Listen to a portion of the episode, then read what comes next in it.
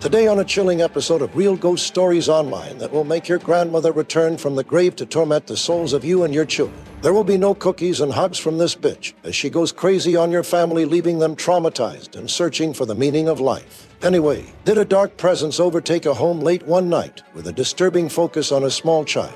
That story and many more today on Real Ghost Stories Online. Welcome to Real Ghost Stories Online. Call in your real ghost story now at 855 853 4802 or write in at realghoststoriesonline.com. You're about to enter the world of the unknown and quite possibly the undead.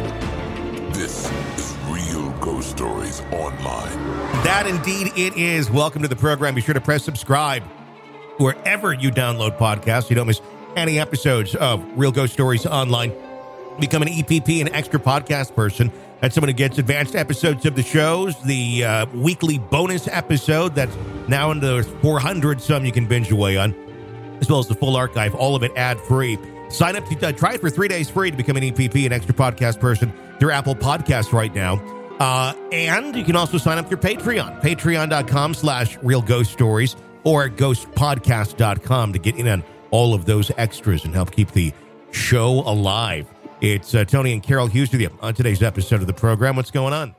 Hey, Tony, how are you hey. doing? It's uh, it's a rainy, cold uh, day. It's the first day that looks truly like winter outside. Which is really weird because I swear over the weekend I saw you post pictures of being in your swimming pool. It's exactly why it feels so weird because it was just it was just yesterday, 24 hours ago. I was out there, and I knew it was the last. We had uh, some nice 80 degree days that kind of came out of nowhere, and I knew this was going to be the end of it because it looked like 60s and everything going forward.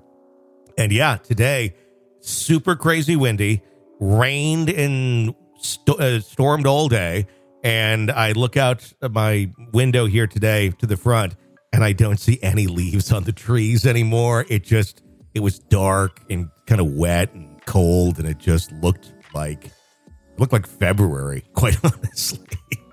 without So without without without the hope of like uh, oh, well, you know, it's February, but soon we'll start seeing buds on the trees or something. It's just like, no, this is this is just sad. This is the no, very it just gets beginning of this. from here now. Yeah, and just um, I'm I'm already uh, I'm feeling the uh, the light uh, not having much of it, the daylight, and I, I'm starting to feel the, kind of the the vibes of that, and uh, I need to do some more exercising or something because that Kind of depressing. It always kind of depresses me. It's so hard. I, I used to when I was a kid. I loved it. I thought it was so cool that it was dark earlier, and I now I'm just like, God, no, don't do this to me. Because it's just it's too much darkness. I, I I need the sun. I need the light. I think it's because you know just the nature of the topics that we cover on these programs That's true. it's like all kind of dark. Uh, and then uh, I, I enjoyed uh, when I was out of the studio, spending a little time in the sunshine for a while, and now it's step out of the studio and welcome to the darkness. Time to plan a vacation. Yeah, I started doing that already. So Harper's already counting down to one we have in June, but I'm thinking I may need one before then. But, yeah. So that's how it goes uh, here on the uh, Ghost Stories Ranch.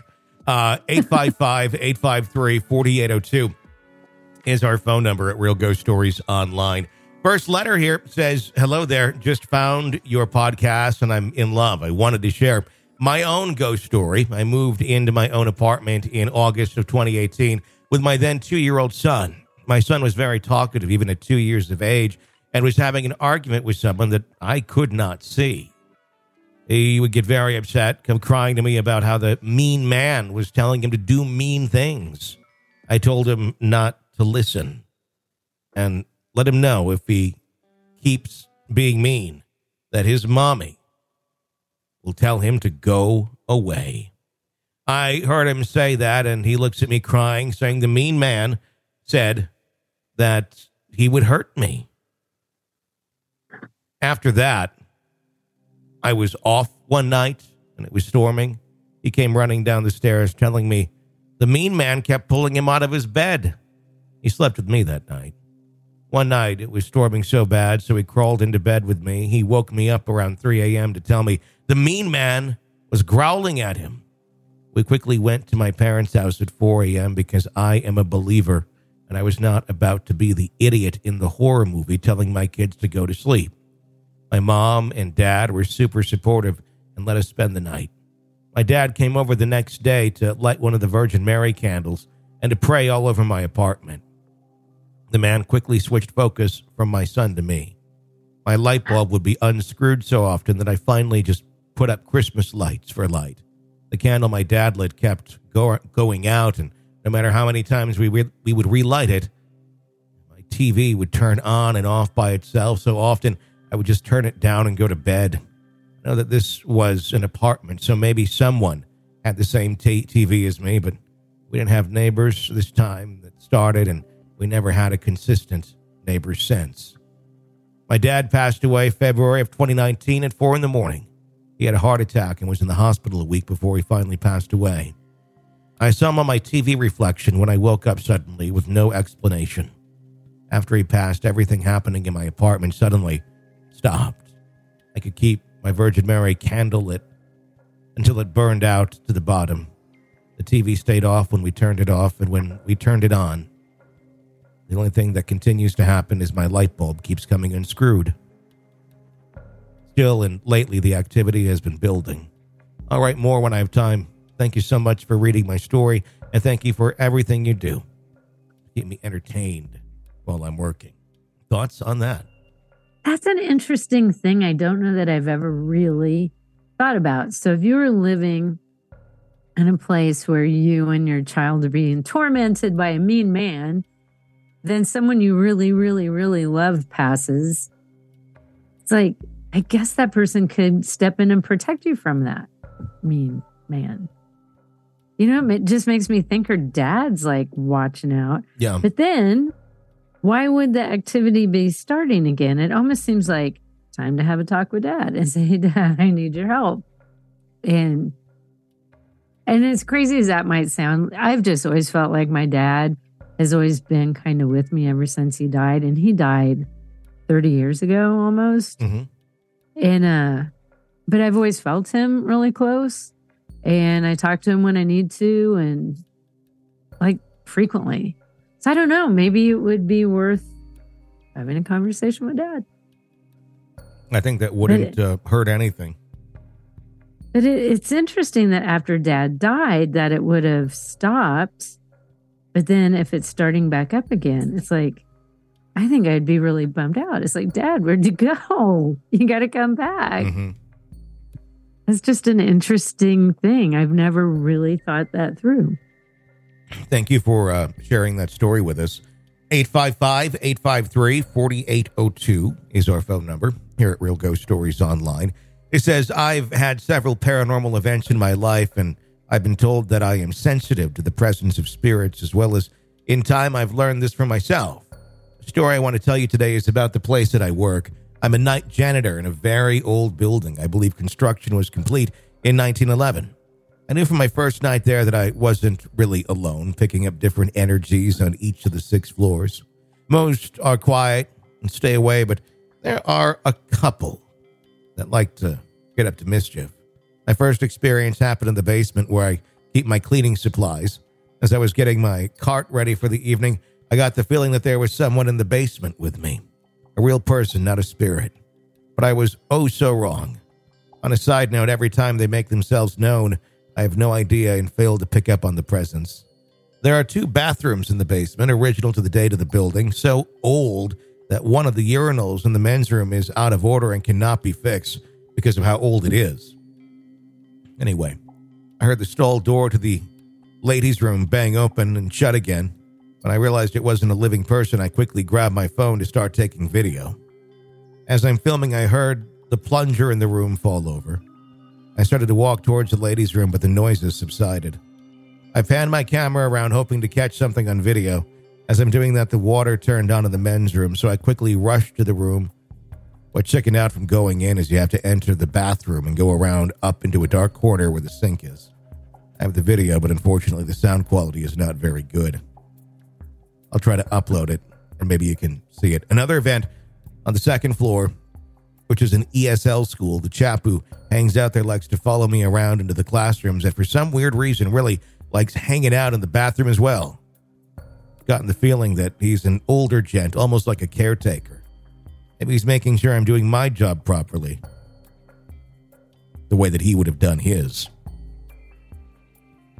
So lots of activity at this place. I bet it constantly would feel like activity. I think the the second you accept the job, you're going to kind of know there there's going to be stuff just by the age of the building, and or, I wonder how often you have the the janitor that that there ain't no such thing as ghosts. How many? How often? What do you think there's more of janitors that believe in ghosts or janitors that don't?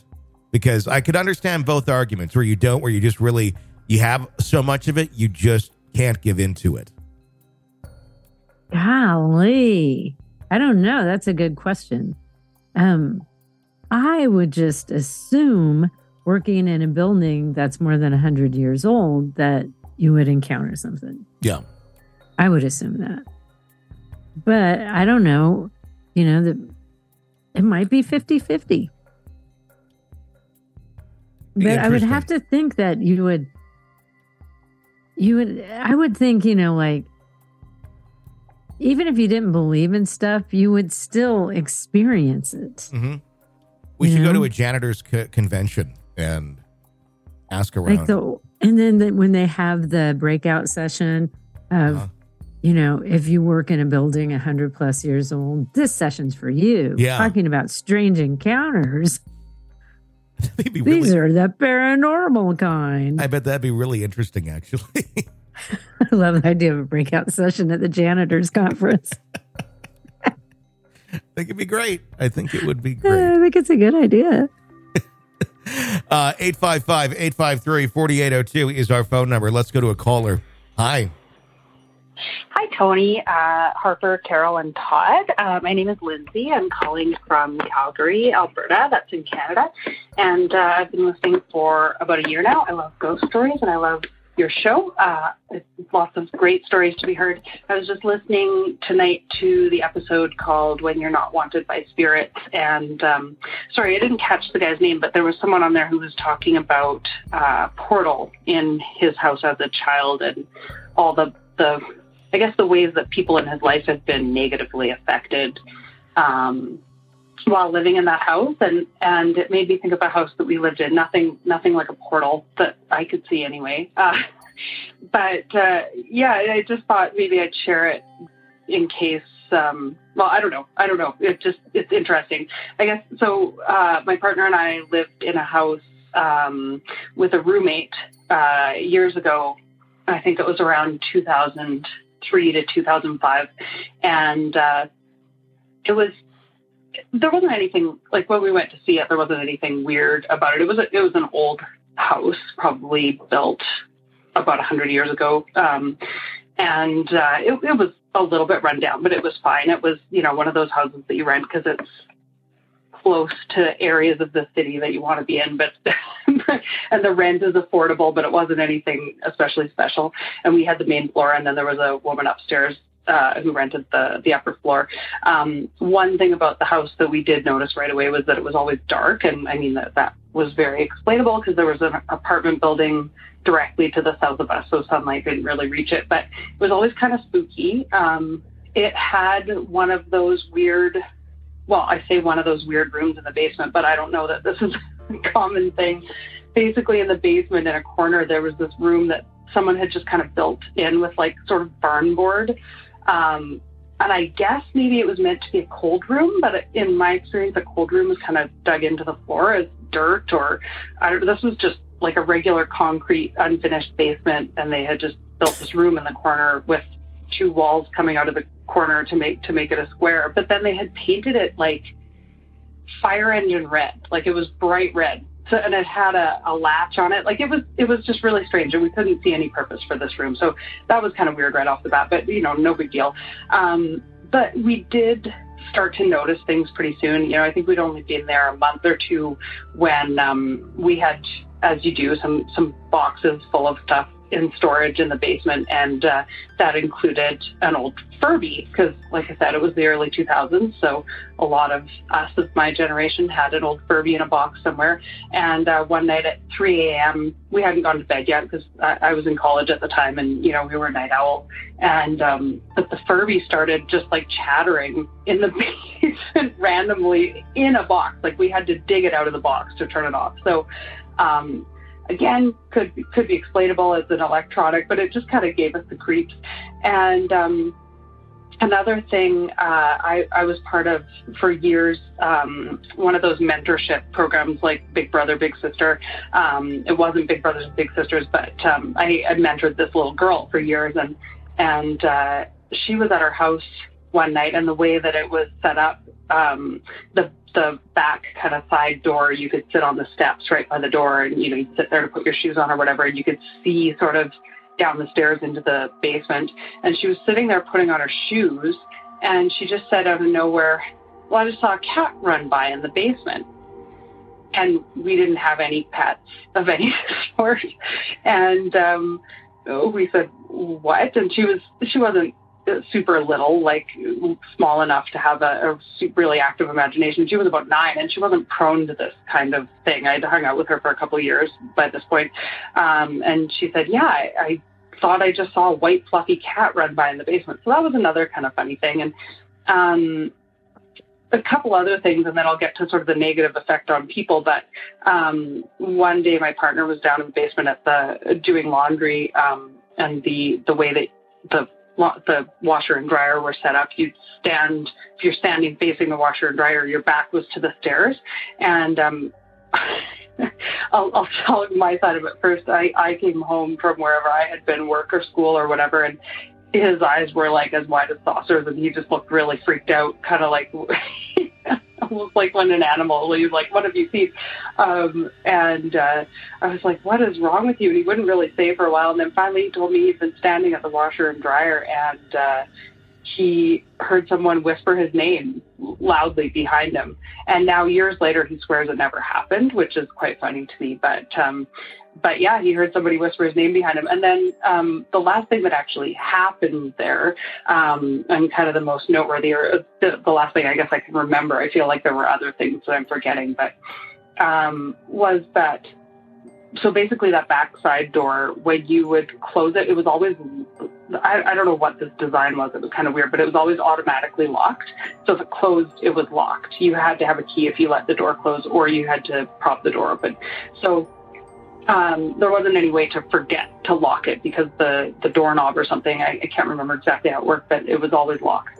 And so, um, like I said, we had a roommate. Um, she, she slept in a separate bedroom and she had an office job. And, and like I said, my, my partner and I were kind of night owls. So she had gone to bed one night, um, a little on the earlier side and we were going to go out um, like to the to the bar clubbing or whatever dancing.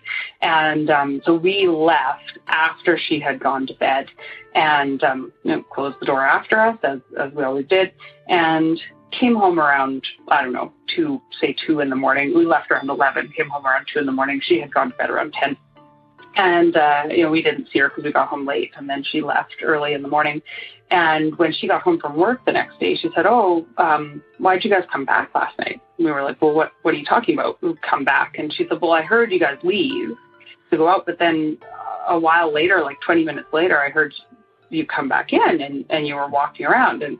We had not gone back. We did not go back. So what she had heard was the back door open and close somebody walking around um, on the main floor. We had hardwood floors and, and then linoleum in the kitchen. And she had heard someone walking around and we had never gone in. So, uh, I mean, I don't know which is scarier if it was um, like a ghost or something like that, or if someone actually broke into our house. I think it's scarier if someone broke into our house, but.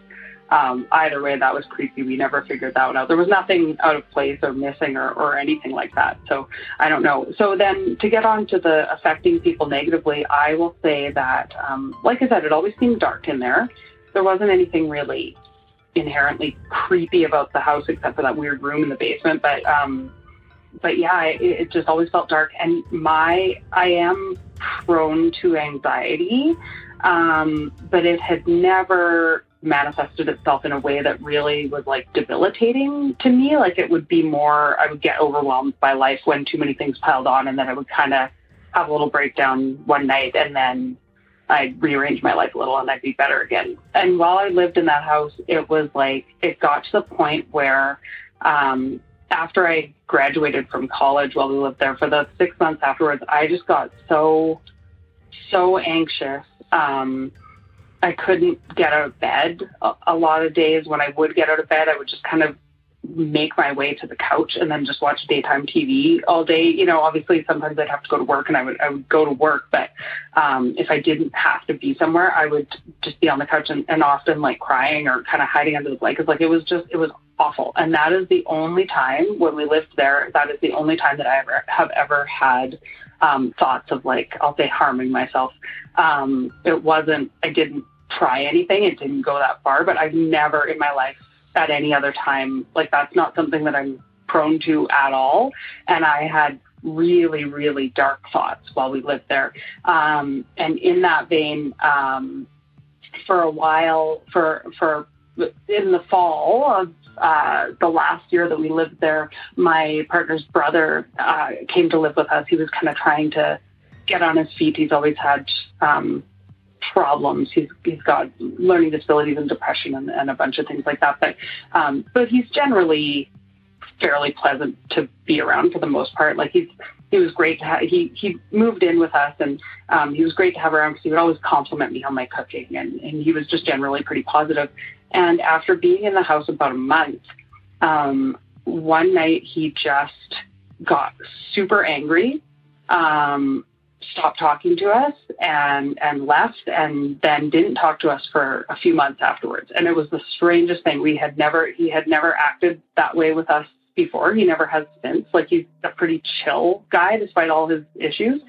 Um, so that was weird. And then um, we got married while we lived there, and we went on a honeymoon for about three weeks to Europe. And um, we had gotten a cat by this point. So this was later. Um, I know I said we didn't have any pets when the, the little girl was there. We didn't, but we, by this point we had gotten a cat. And uh, so we went when we went on our honeymoon. We had this good friend of ours um, come house sit, come stay in the house and house sit. Um, and he didn't have to stay there all the time, but he kind of chose to. He'd stay with the cat, and he kept an eye on the place. Our roommate had moved out by that point, and um, he contacted us about two weeks into our trip. And and now, mind you, our friend was um, he did have pretty serious depression, so this was something that had been a pattern of his. He he had um, a history of like thoughts of self harm or attempts at, at self harm, and uh, he co- contacted us via email while we were on our honeymoon in Europe and said, "I'm so sorry, but I have to leave. I will come back each day and check on the cat, but I can't."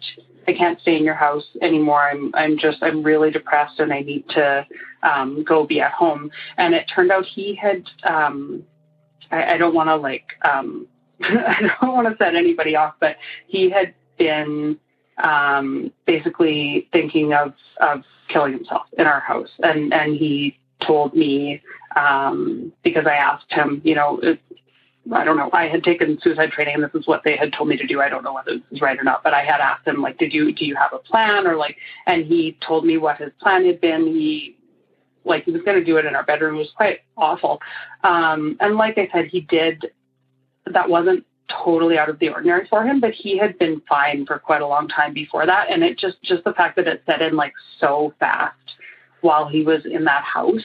And then it took a while for him to come out of it, like a few months for him to come out of it after he left. So I, I don't know, it just, it was like a pattern. And then the last thing I'll say is, um, we eventually, uh, I got pregnant and we, uh, we moved out, my parents gave us a little bit of money for a down payment for uh, to buy a house, and um, so we moved out. But uh, it all happened quite fast. Like when we found the house we were going to buy, and we didn't. We ended up being a couple days short on being able to give a month's notice to our landlords, and we were on really good terms with our landlords. We didn't want to leave them hanging, and so we said, if we find you tenants for the for the house for this rental. Um, would you be okay with us getting out of the lease early? And they said, yeah, that, that would be all right. We trust your reference. And so um, friends of ours were actually moving back from across the country and they were a, married couple and uh, they needed a place to live and the dates lined up and it was just like pure luck. And so it was great. This was a great couple, really trustworthy, mature, all that stuff.